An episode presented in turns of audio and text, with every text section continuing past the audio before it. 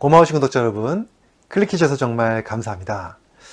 최근에 화제가 됐던 바로 유업의 불가 이것이 코로나19를 억제한다는 연구 결과가 나오면서 굉장히 많은 분들이 깜짝 놀란 적이 있었죠. 그런데 그것이 결국은 또 식약처에서 과대 광고라고 어떻게 밝혀짐으로써 또 굉장히 또 이렇게 여러 가지 징계를 받게 된 것 같은데요.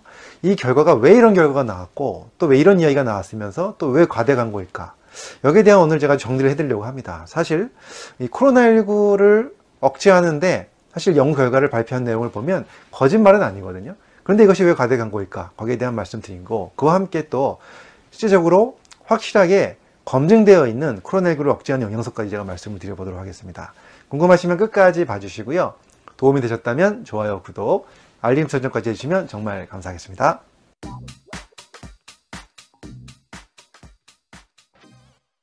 안녕하세요. 교육을 전공한 교육하는 의사, 가정의학과 전문의 이동환입니다. 지난 13일에 이런 보도가 있었습니다.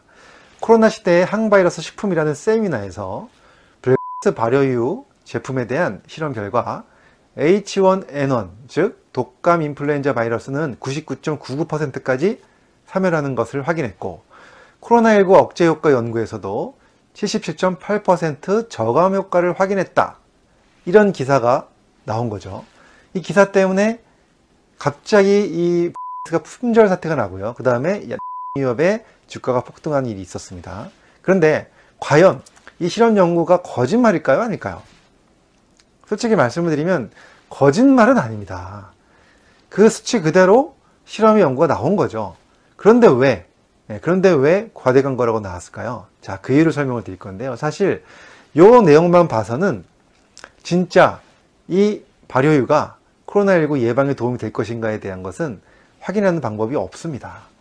왜 그러냐면요. 사실 우리가 이러한 어뭐 의약품이라든가 또는 영양소라든가 이런 것들을 이제 그 증명을 할 때요. 효과를 증명할 때 실험 단계가 있는데 첫 번째 단계가 바로 세포 실험 단계입니다. 가장 기초적인 단계고요. 두 번째가 동물 실험으로 넘어가죠. 동물에서 효과가 있다면 그 다음에 세 번째 사람 실험, 즉 인체 실험으로 넘어갑니다. 그래서 임상 실험으로 가고요.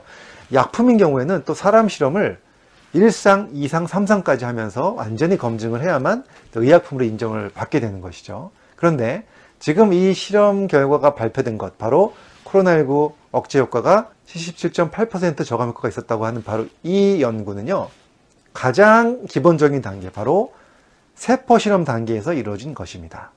그래서, 어, 제가 그 보도를 좀 보니까요, 이렇게 나와 있더라고요. 원숭이 폐세포에서 실험을 했습니다. 거기서 실험을 해보니까 이 발효유가 코로나19를 77.8%까지 저감시켰다는 것이죠. 이 말 자체는 거짓말은 아닙니다.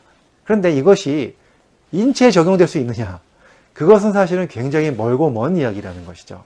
사실 세포 실험 단계에서 효과가 있다 하더라도 동물 실험에서 효과가 없는 경우가 많고 또 그 다음에 인체 실험까지 갔을 때 효과가 검증되려면 굉장히 많은 실험들을 거쳐야 되는 것이거든요. 그렇기 때문에 어, 보도에 따르면요. 이러한 식품 섭취 효과와 이 논문을 같이 볼 수 없다라고 되어 있고요. 특히나 이런 실험들은 그 보도에 따르면 손세정제 같은 그 소독제의 항바이러스 효과를 평가할 때 하는 것과 비슷한 방법이라고 합니다. 그러니까 어떻게 보면 먹어서 예, 먹어서 효과를 볼 수 있는 거하고는 굉장히 많이 차이가 나는 거죠.